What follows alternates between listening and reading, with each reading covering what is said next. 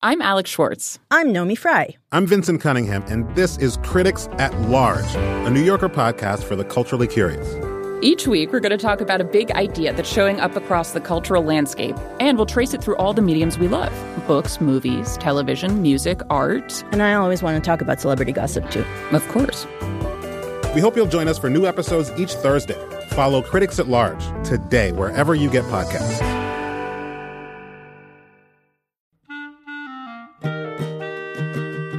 This episode of Livewire is brought to you by Progressive. Most of you aren't just listening right now, you're driving or cleaning, even exercising. But what if you could be saving money by switching to Progressive? Drivers who save by switching save nearly $750 on average, and auto customers qualify for an average of seven discounts. Multitask right now. Quote today at progressive.com. Progressive Casualty Insurance Company and affiliates. National average 12 month savings of $744 by new customers surveyed who saved with Progressive between June 2022 and May 2023. Potential savings will vary, discounts not available in all states and situations.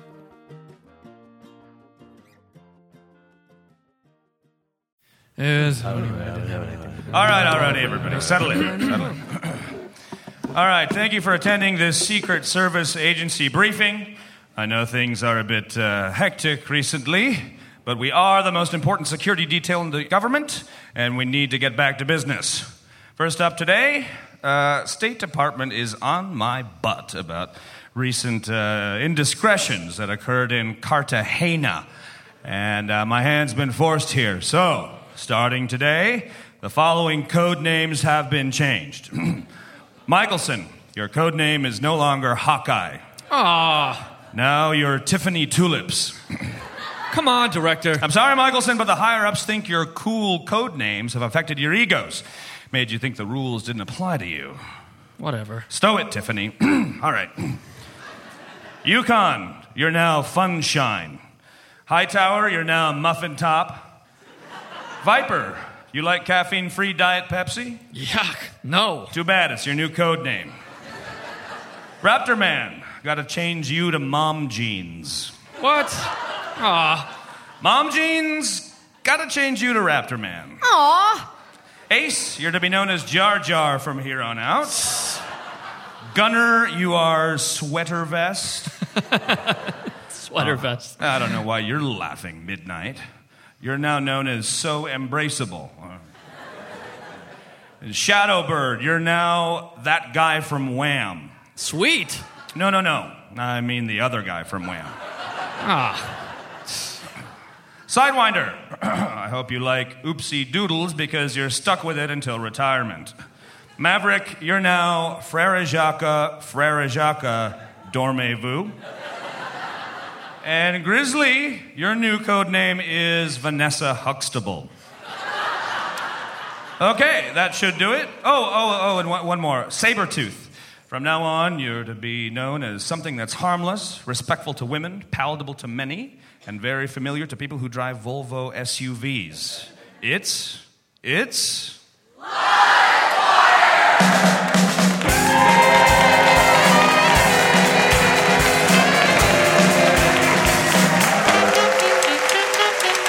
From the beautiful Alberta Rose Theater in Portland, Oregon, it's Livewire, codename Buttercup.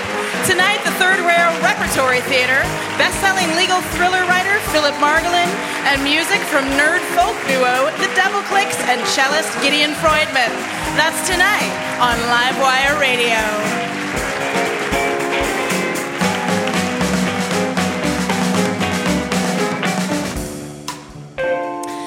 Welcome to the show, everybody. I'm your host, Courtenay Hameister, and you also have comedy from Faces for Radio Theater to look forward to.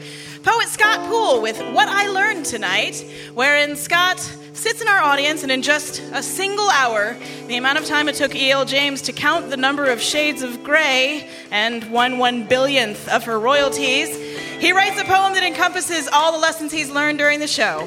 And of course, music from our house band, The Mutton Chops.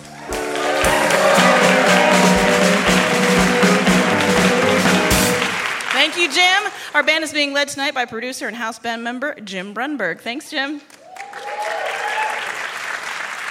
So, as I said earlier, we're going to have a third rail repertory theater on later, uh, and they have they have a pretty unique perspective on Homer's Odyssey from Irish playwright Enda Walsh, as well as uh, Philip Margolin. He is the author of 15 best selling legal thrillers, including his latest Capital Murder.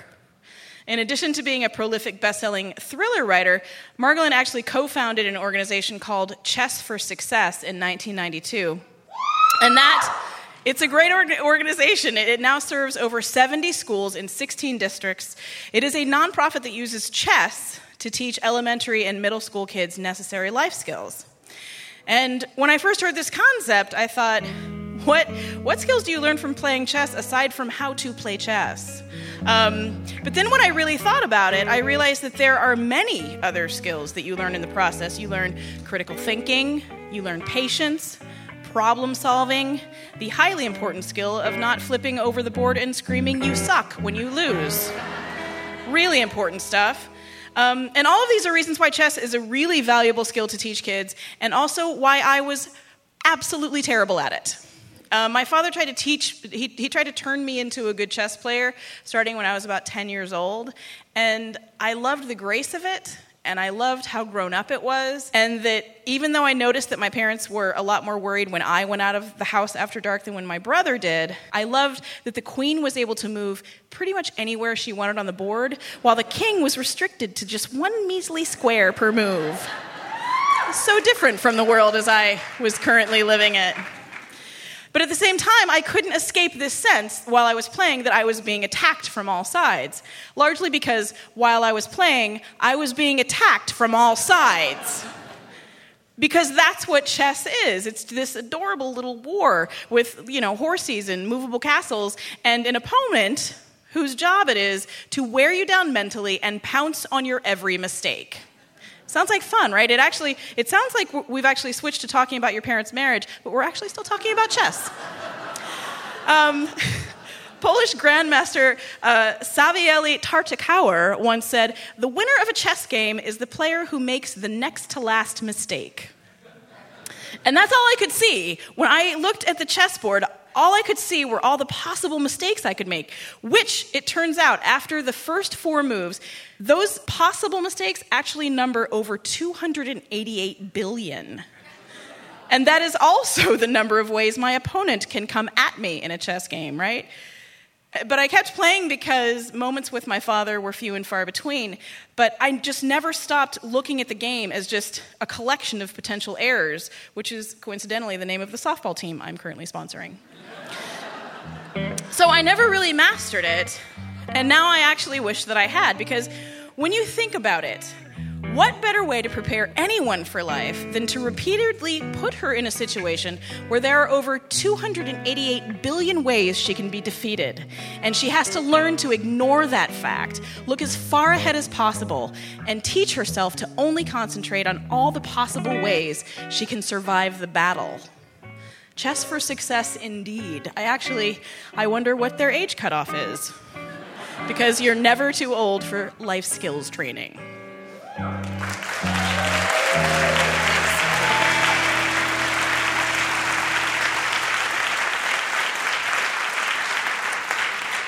So, our musical guests tonight are two sisters who call their genre nerd folk. Their songs include references to Star Trek, The X Files, velociraptors, and even punctuation, odes to punctuation. Armed with a cello, a guitar, and a lightning fast internet connection, their music takes aim at pop culture, gaming, and love with songs from their most recent album, Chainmail and Cello. Please welcome Aubrey and Angela Weber, aka the Double Clicks to Livewire.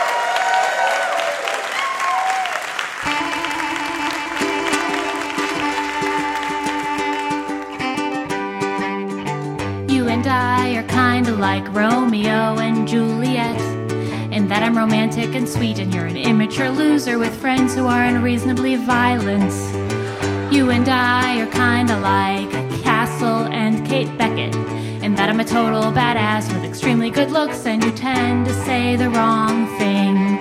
In these stories, we want to know will they or won't they? But with us, I know the answer we won't.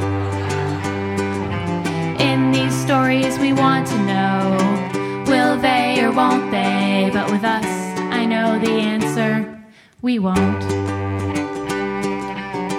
You and I are kinda like Jim and Pam, season one. In that I have a job and a boyfriend, and you have a kinda weird thing with jello. You and I are kinda like Booth and Dr. Brennan. In that I like dinosaurs and have a really great mind, and all you care about is murder. You and I are kinda like Starbuck and Apollo. In that after all this, this is going to end in an anticlimactic way. You and I are kinda like Starbuck and Apollo. In that after all this unresolved sexual tension and emotional investment and time and money, this is going to end in an anticlimactic way.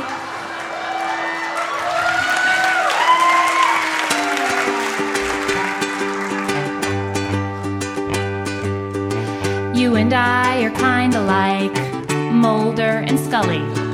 In that you're paranoid, and even when you're right, I look like the smart one. You and I are kinda like Counselor Troi and Riker. In that I'm good at what I do, and you are usually useless. See, I switched it up that time.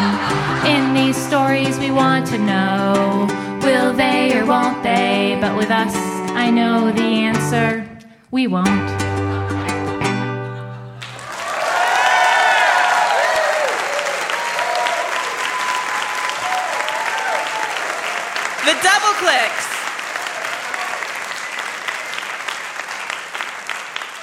Aubrey and Angela Weber.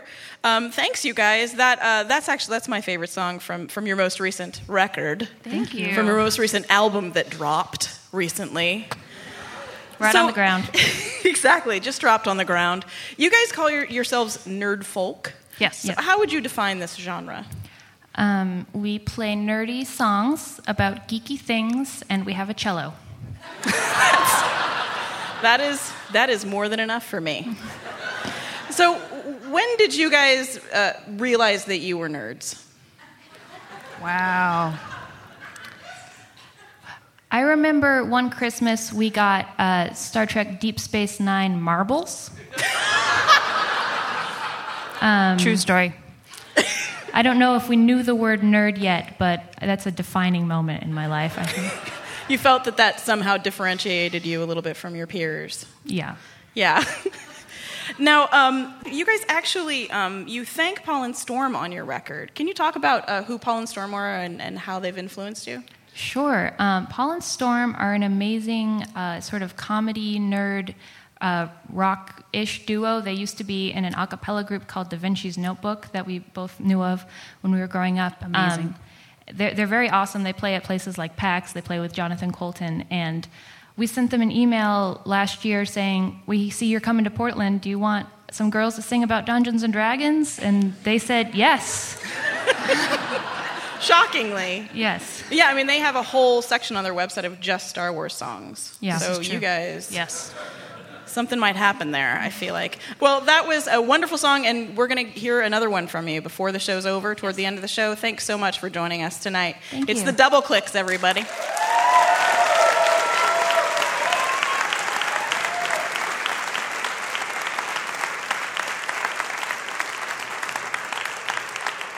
More information about the double clicks can be found at thedoubleclicks.com. The summer camp bazaar will be open for 30 more minutes. Parents, be sure you visit all our booths. Summer is weeks away and camp slots are going quickly. Hi, we're looking for camps for our eight year old son. He still has a week open between archaeology camp and Klingon immersion camp. Camp Big Oak. What kind of camp is that? Uh, we're a camp uh, in the woods. That sounds terrific. Quinn loves the woods. Is it outdoors? Yes, the woods are outdoors. So, what do you do in the woods? we camp in it. What does that entail exactly? Well, the kids bring sleeping bags and tents, and we eat together and spend the day hiking and playing games, and then we gather around the campfire and sing songs. So it's a survivalist camp?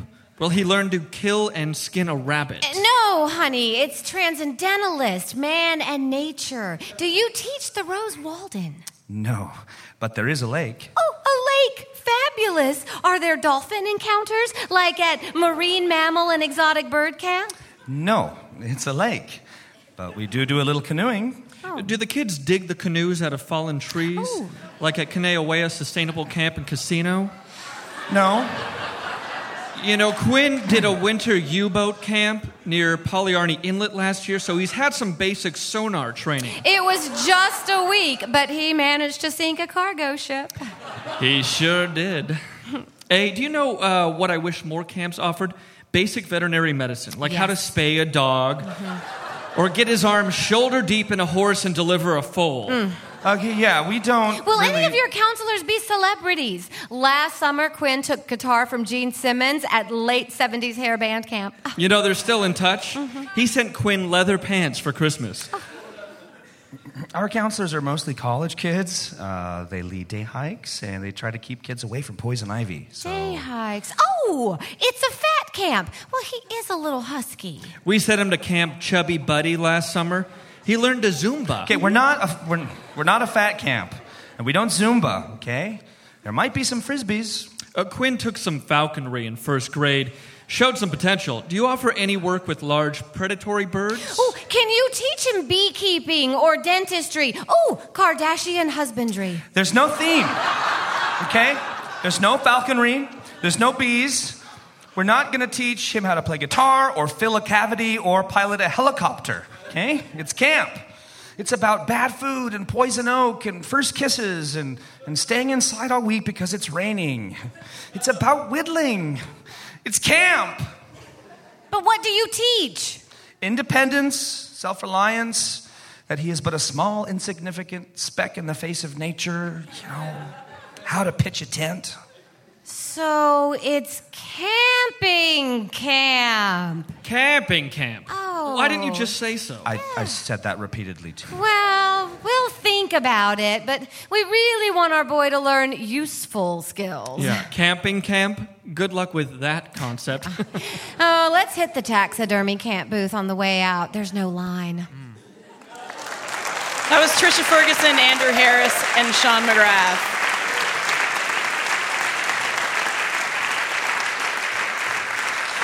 You're listening to Livewire right now, and we thank you. We know you have many choices when it comes to your radio variety show needs, and we're grateful you've chosen us to fulfill them.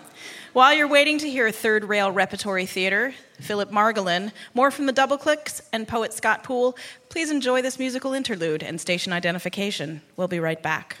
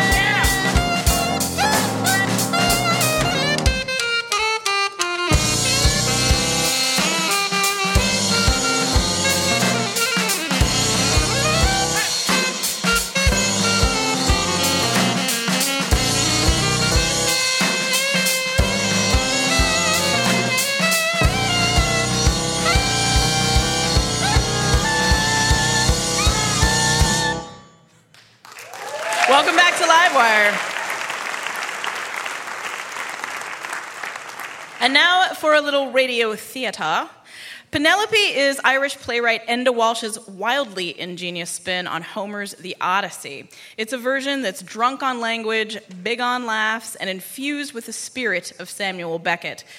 The play has only been put up by a few American theaters to date Steppenwolf Theater in Chicago, the Studio Theater in DC, and now Third Rail. They're a repertory theater based in Portland, now in their seventh season, and they've always been known for taking chances with daring newer works.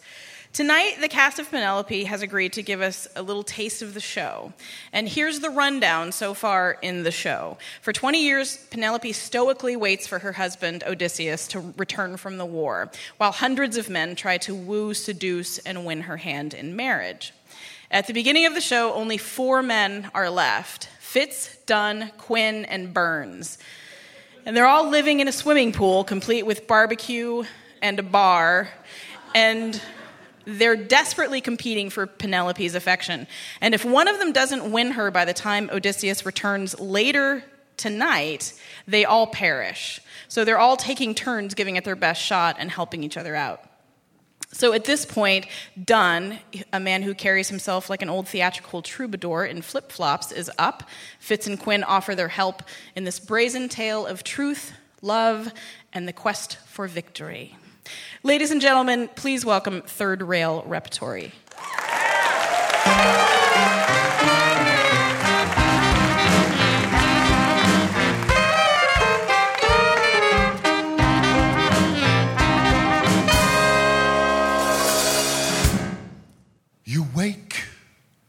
And down the hill across the cove, through my little blue door, into my cracker bread house, I too awake, Penel.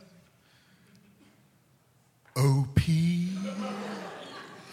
Somehow, your first morning's breath rides the treacherous wind and finds its way to my own nose and awakens me.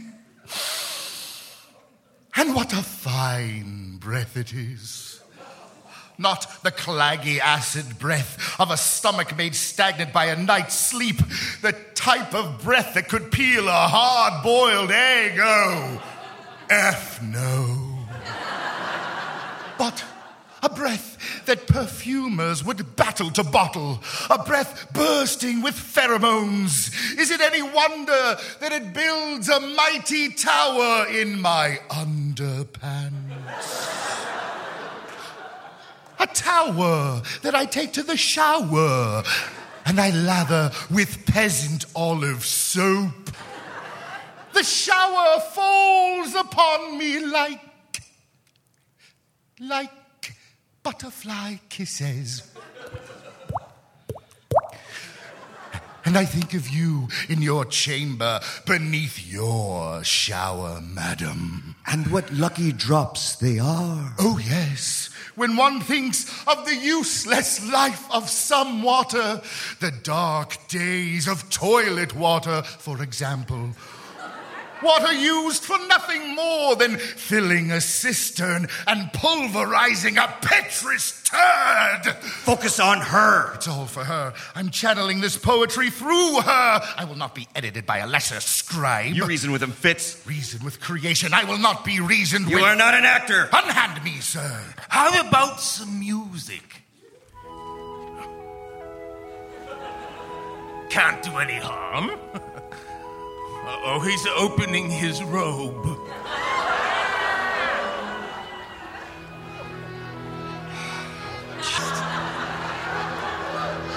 I'm standing, Penelope, on my rough and tiled floor, drying my naked body in God's morning sunshine.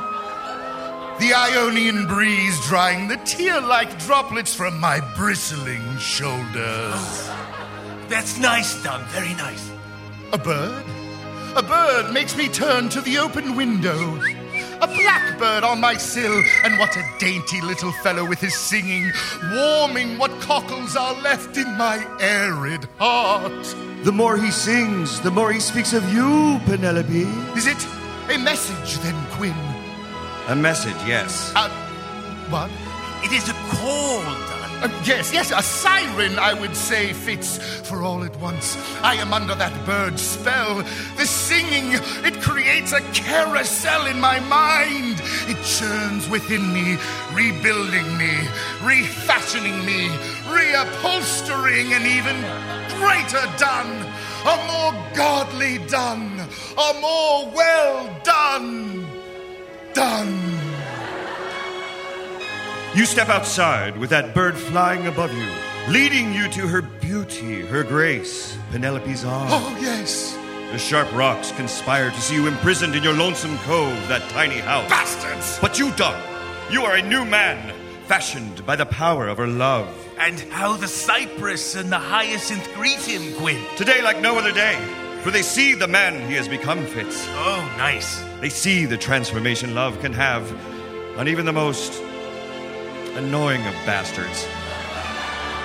And yet, dear fellow travelers, I have mortal doubts. How can I even be in Penelope's shadow? How can I taunt myself with the idea of a touch? Nay, not so much a touch, but even a kind look. She is beyond words, beyond description. Even a master scribe such as I cannot conjure up her beauty in tiny letters, in exhausted words. I walk over the parched grass, the lavender alive with a million bees, all looking at my new self, but sensing my familiar nerves. Their buzzing adds within me layers of doubts, doubts upon doubts, and how these doubts round my shoulders, wrinkle my brow, and buckle my knees till I am on all fours like a wounded hound wishing away his life, longing to be put asleep eternally, placed in a bucket and pushed out to the calm of the Ionian Sea.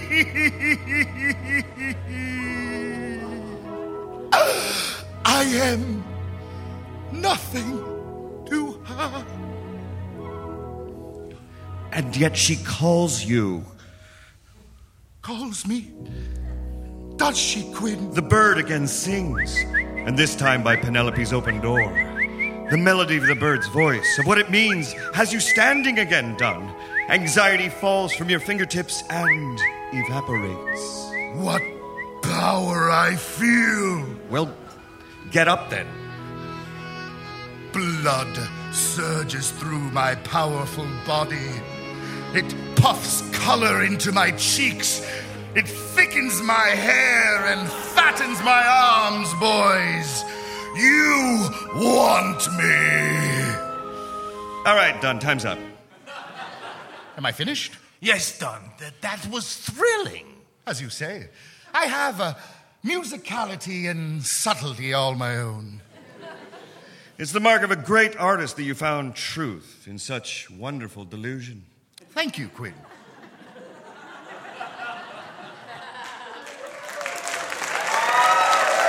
That was Tim True as Dunn, Bruce Burkhartsmeier as Fitz, and Mike O'Connell as Quinn in a scene directed by Philip Cuomo.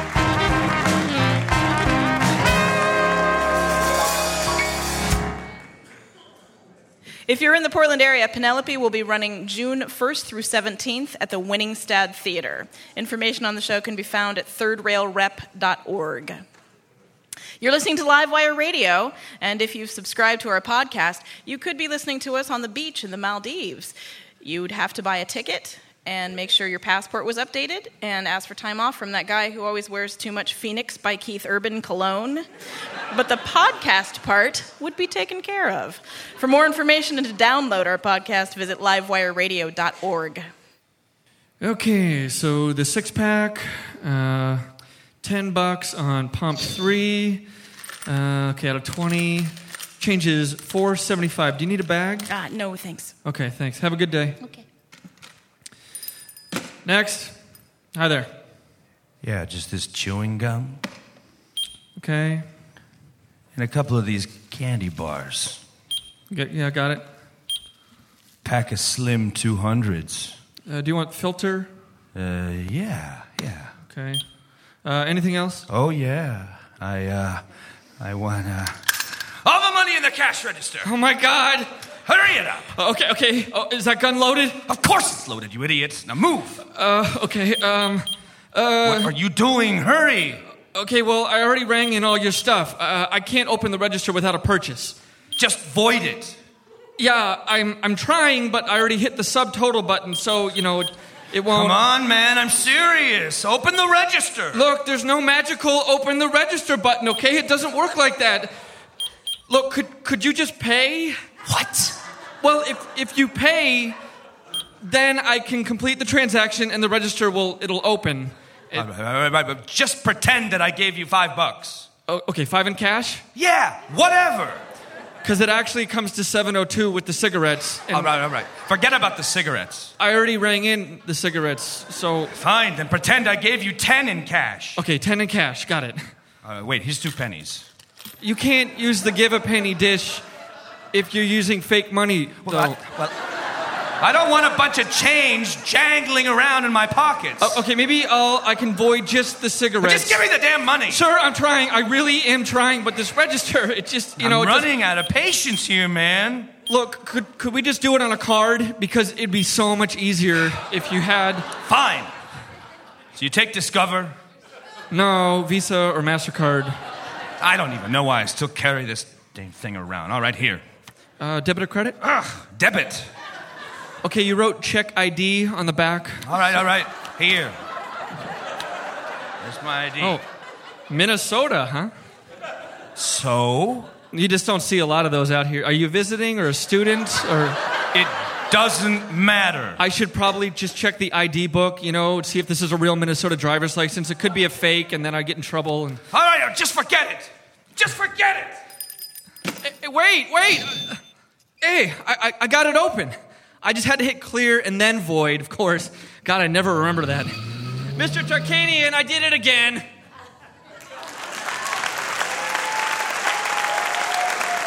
That was Sean McGrath and Andrew Harris with sound effects by David Ian.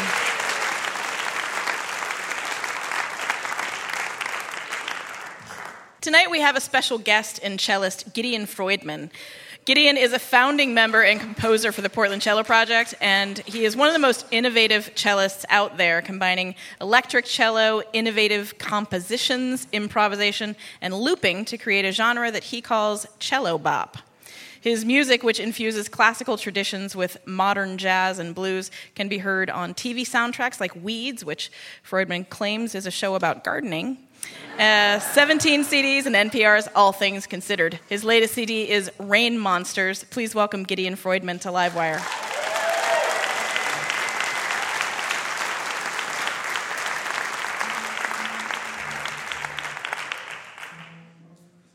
It's really nice to be here. Um, this, is a, this is an electric cello. All you people on the radio, you can see what it looks like. It looks like an anchor or a crossbow, or it looks, it looks menacing, is what it looks like. And um, I've got running through a few pedals. One of them is a delay. It makes notes echo like this. Ooh. And, uh, and a looper that lets me play phrases and have them play back. Loop, if you will. like that, and then add layers.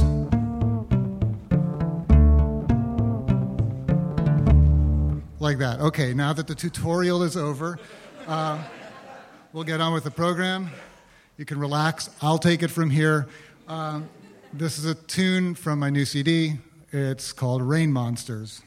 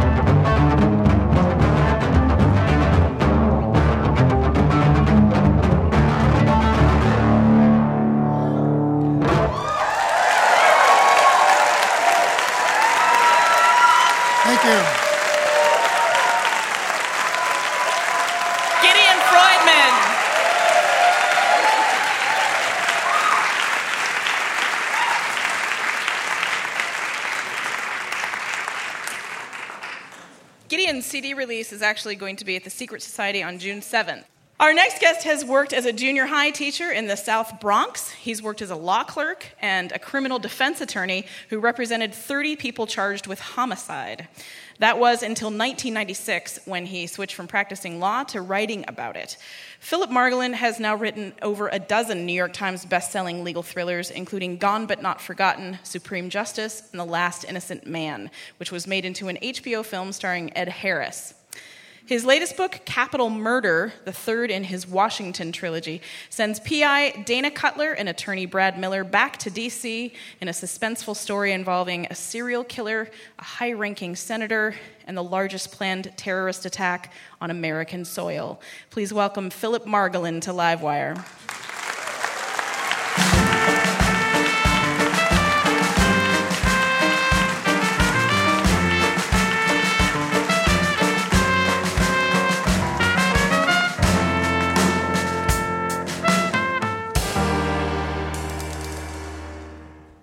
Welcome to the show, Philip. Thanks for having me on. It's great to have you.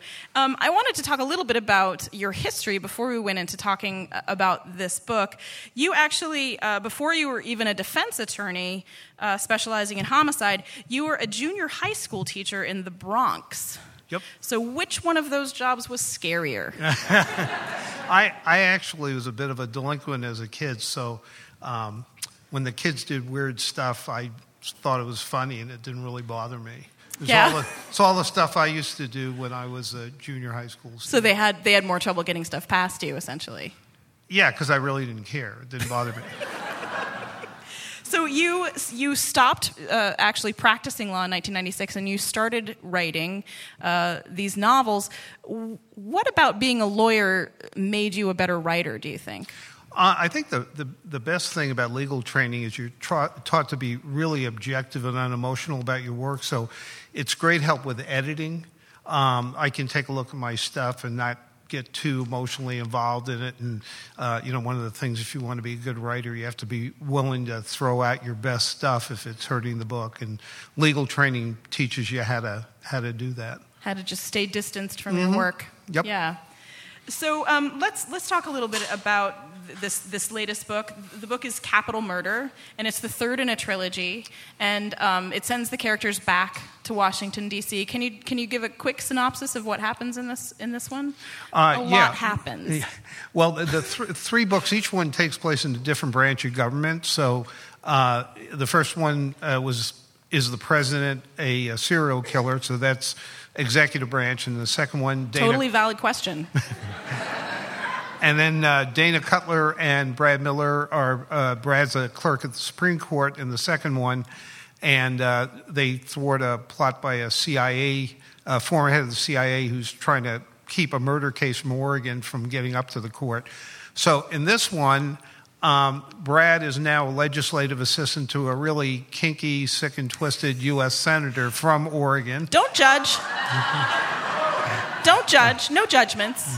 Uh, and I have to say, I, I really uh, like our two senators, so uh, I, I promise that it was not based on either one of them. There, there are two parallel plots going. Uh, Clarence Little is a serial killer who was in executive privilege, and he escapes from death row. And then a body is found in Washington D.C. and he's in death row in Oregon. He's, a body is found in D.C. with his murdered with his M.O. Um, and then at the same time, there is a plot to blow up FedEx Field where the Washington Redskins play. And uh, Dana and Brad uh, are trying to figure out whether uh, Clarence really did kill the person in the senator's house. And at the same time, they're trying to thwart this uh, terrorist plot. Yeah, there's there's so many different things going on in this book, uh, different storylines that, and, and you do a wonderful job of weaving all the stories together. Um, and it was interesting when I was reading because there there were a lot of scenes. Clarence was on death row, and there were a lot of scenes with him and his lawyer, and I couldn't help thinking about the fact that you must have had so many of those meetings when you were when you were doing that job. What is it like to sit with someone who is probably a killer? Well, they like you because you're, they're your lawyer. You're their lawyer. Yeah. So uh, it's you know it's. Uh, I got along very well with my clients, uh, and as I said, I, when I was younger, I was in all sort of all the gangster classes. So sort of like the guys that I grew up with. So uh, I was never really that intimidated. Now, you always have your antenna up if you're sitting in a room with somebody who's killed somebody, but by and large, I got along fairly well with uh, my clients. Did that concern you at all? Uh, my therapist uh, said no. Uh, it, it, didn't. I mean, because I mean, it, you're trying to help them out, and they yeah. appreciate that if you if you work really hard for them. So uh, I I very rarely felt uh, in any sort of danger or anything. Yeah. Uh, if you've just tuned in, you're listening to Livewire, and we're talking to Philip Margolin about his book Capital Murder. Your acknowledgments for this book were so interesting because you were thanking all the people that you did research with, like the Portland Police Bomb Squad medical examiners, the Assistant U.S. Attorney Charles Gorder. Is the research sometimes more interesting than the writing part for these books? Yeah, I mean, uh, when I was a lawyer too, I loved uh, getting into weird areas like blood spatter, neutron activation analysis. So when I start a book, uh, I, I, do a very extensive outline, then I make a to do list, right. all of the special areas that I have to find out about. And in, in this one, I had to learn how to blow up FedEx Field, which didn't bother me because I'm a Giants fan. So. Uh, I also had to learn how the concessions work there. I had to learn all about the day to day life of a senator, what they do, what a legislative, because Brad's a legislative assistant. So, sure. how do they dress? When do they get to work? Where do they eat? And so, all that stuff's just fascinating for me. It's like going back to school. Yeah. Well, but before you go, I, I definitely wanted to talk about Chess for Success. We talked a little bit about it at the opening of the show, but can you talk a, a little bit about, about what they do as an yeah, organization? Yeah, it, it's, it's not a chess program, it's an educational program. And, and the real uh, key to it is, and you sort of mentioned this. After four moves on either side of the board in the game of chess, the the number of potential moves, and I've heard all sorts of numbers, more than all the atoms in the universe, whatever number you put out, but it's, it's huge. And most board games, or most games that children play, you either spin a dial or you throw dice. Well, in chess, there's normally, uh, after a certain small number of moves, four or five viable moves uh, that, a, that a kid can make, and none of them are exciting. So you have to go through each one. If I do this, this could happen, this could happen, this could happen. Uh, and then you have to compare and contrast. And um, that's what an elementary school kid has to do to read a book with comprehension, uh, solve math problems, take tests. Anything you do in life, should I buy this house? You know, yeah. well, I like it, but how much money do I make? What are the taxes? So basically, what we to do this in order to figure out the best move, and the kids are motivated because they want to win the game they have to sit for long periods of time with their feet on the floor, totally focused. They have to unemotionally, objectively evaluate each possible move and recheck their conclusions. And so, what we're basically doing is teaching the kids to sit still and shut up. And, uh, and, in, and then, you know, with all the video games and the MTV videos and stuff, you know, life moves really fast. And uh, learning how to sit still, focus, and analyze is, is, is going to help kids. And, and we had a two year study that was financed by the Congress that showed that, that it really works. Uh, and we're only in Title I schools, which are the poorest schools where the kids are not supposed to succeed. We have about 3,000 kids in our 70 schools, and the, the result of the study was that their uh, results on the state math and reading tests uh, far exceeded what the average uh, of the state was. So it really does work, and and it's Fantastic. only about a, it's only about 150 bucks per kid yeah. per year. So.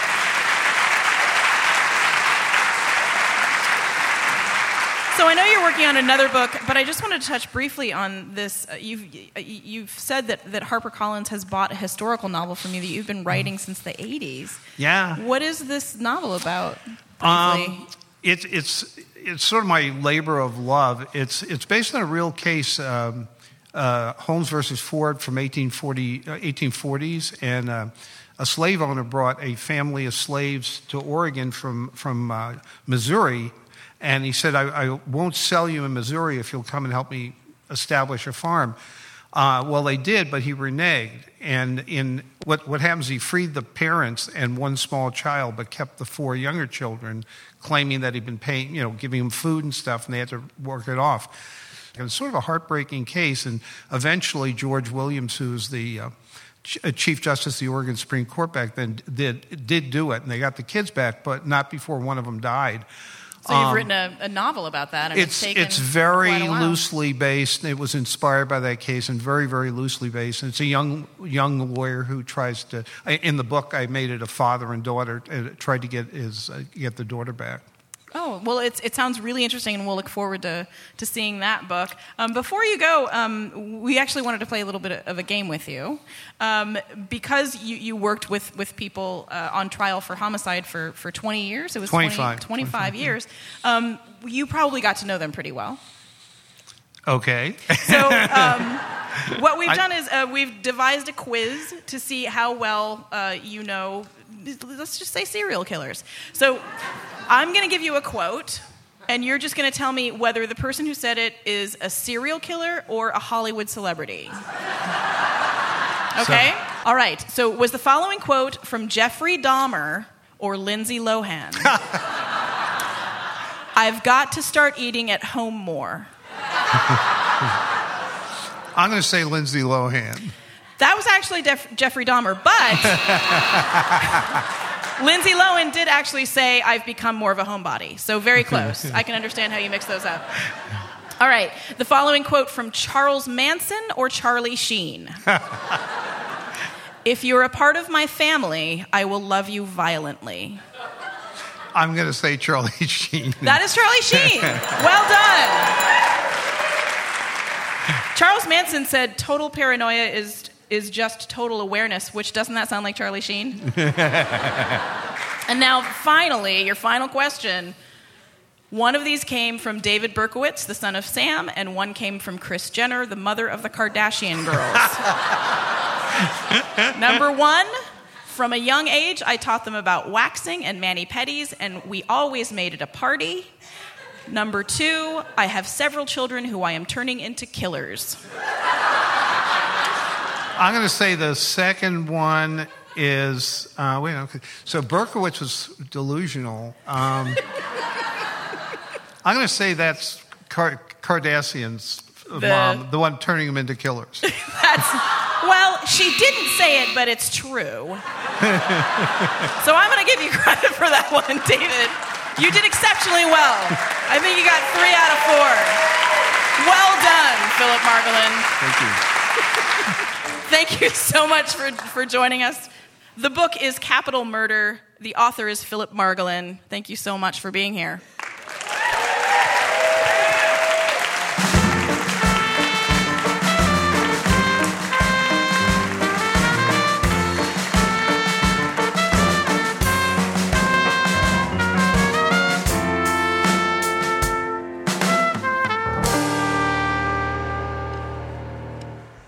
We'll be right back.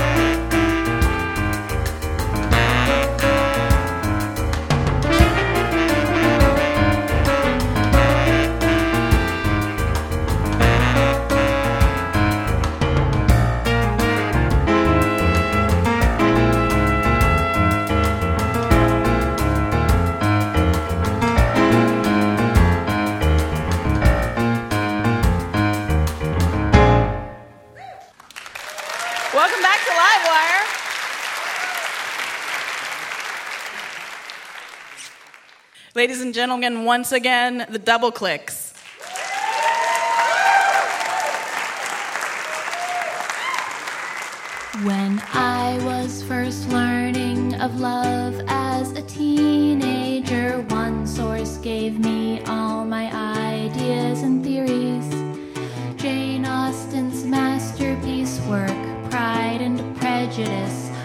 Actually the 1995 BBC miniseries.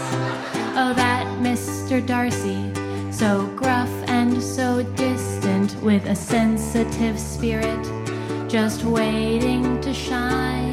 There's a reason for the cliche that women love jerks. It just seems like such a good idea at the time.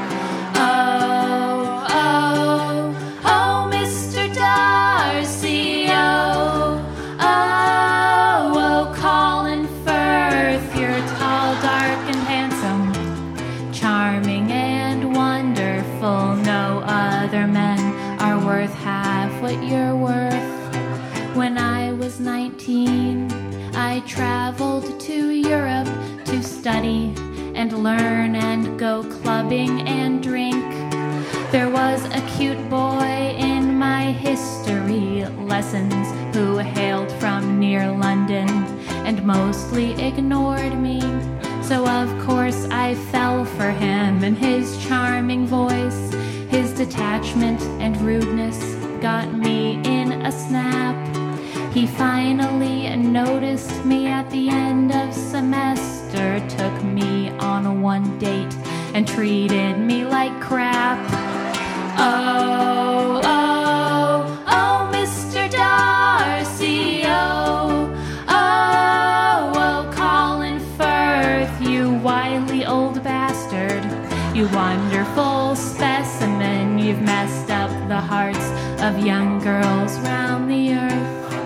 If you meet a gentleman hailing from England, don't be so impressed. Hold on to your heart. Just because someone has a British accent does not mean they're witty or decent or smart. If a boy treats you with tasteful indifference, if he is handsome but bristly and because he's ignoring you. Not every jerk has a heart of gold.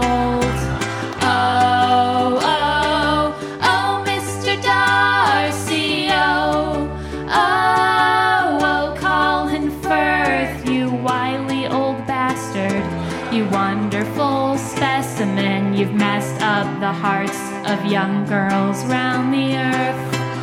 Oh, oh,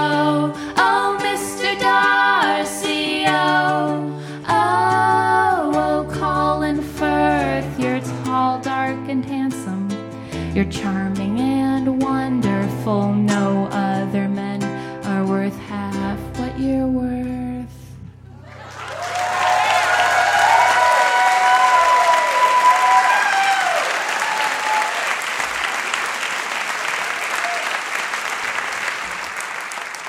All right, and now, as promised, to sum it all up for us with a poem he finished writing 30 seconds ago, please welcome poet Scott Poole.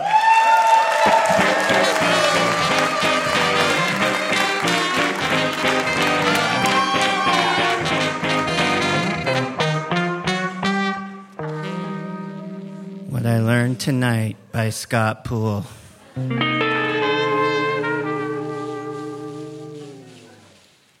A S semicolon D L K F J S L D J F S L semicolon D J F J.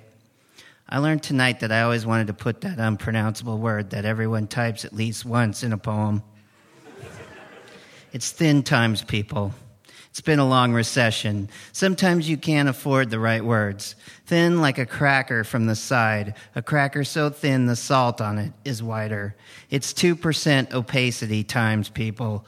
If you drop these times on your foot, it would pass through unnoticed.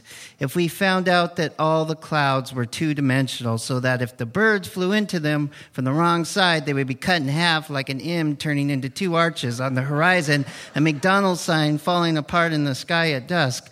That's how thin these times are.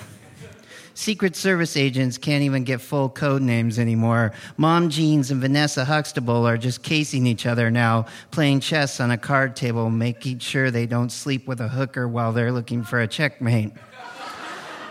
Perhaps you think there's some sexual tension between them, like Starbuck and Apollo, Mulder and Scully, Charlton Heston and Dr. Zaius. And they'll hook up later, but you know the answer is they won't. It's thin times, people. The kids aren't going to camp this year. We're just going to low jack them and drop them off in an overgrown vacant lot with a crossbow and a six pack of Safeway strawberry soda to hunt creepy U.S. senators from Oregon. The actors in the play of these thin times are in bathrobes. They can't even afford clothes or full trunks, a real swimming pool, or a good adventure in which to star in. It looks like they will have to order a heroin like a pizza, a thin, thin cheese pizza. Even the criminals can't rob a store correctly. The jerky is Velociraptor. The robber has a cello that looks like a crossbow, and his nerd glasses are too fogged up to count up his imaginary money, so he just breaks down playing cello near the hostess donuts, which rock back and forth in their cellophane single wides to the looping vibrations while the cashier beeps along, whacking the register to open. It's thin times, fellow citizens thin like the vowels in citizens, so thin, so thin. L semicolon KJ semicolon ASDFAS semicolon. Thank you. Scott Poole, everybody. That's our show for tonight. Thank you so much for listening.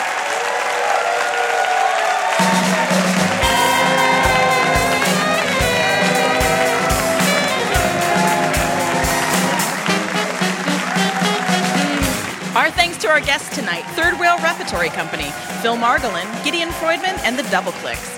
The Mutton Chops are Jim Brunberg, Dave Jorgensen, and Paul Evans, now featuring their new record of 99 songs of 30 seconds or less at mchops.com.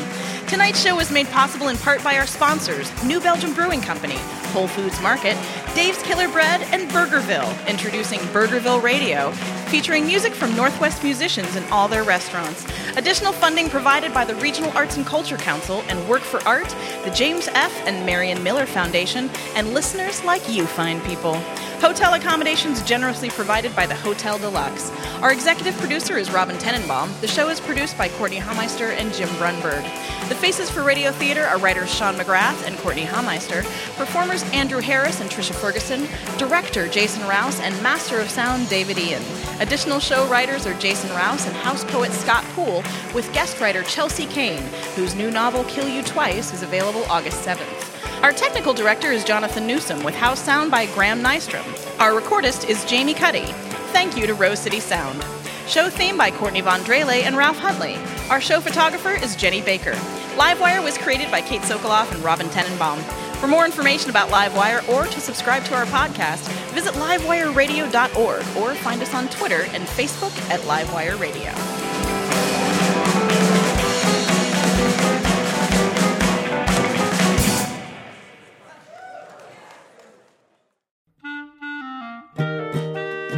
Dear Livewire, when we first met, I was really shy.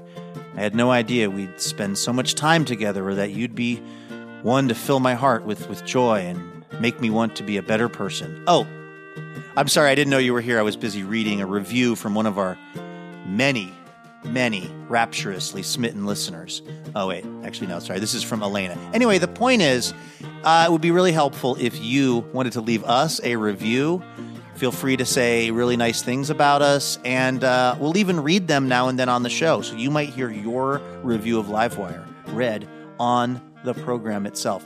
Uh, reviews help other people hear about the show, and then we can keep doing this for a long, long time because we love having this job. Uh, thank you so much if you've left a review, and if you're about to leave a review, you can go ahead and do it right where you get the podcast.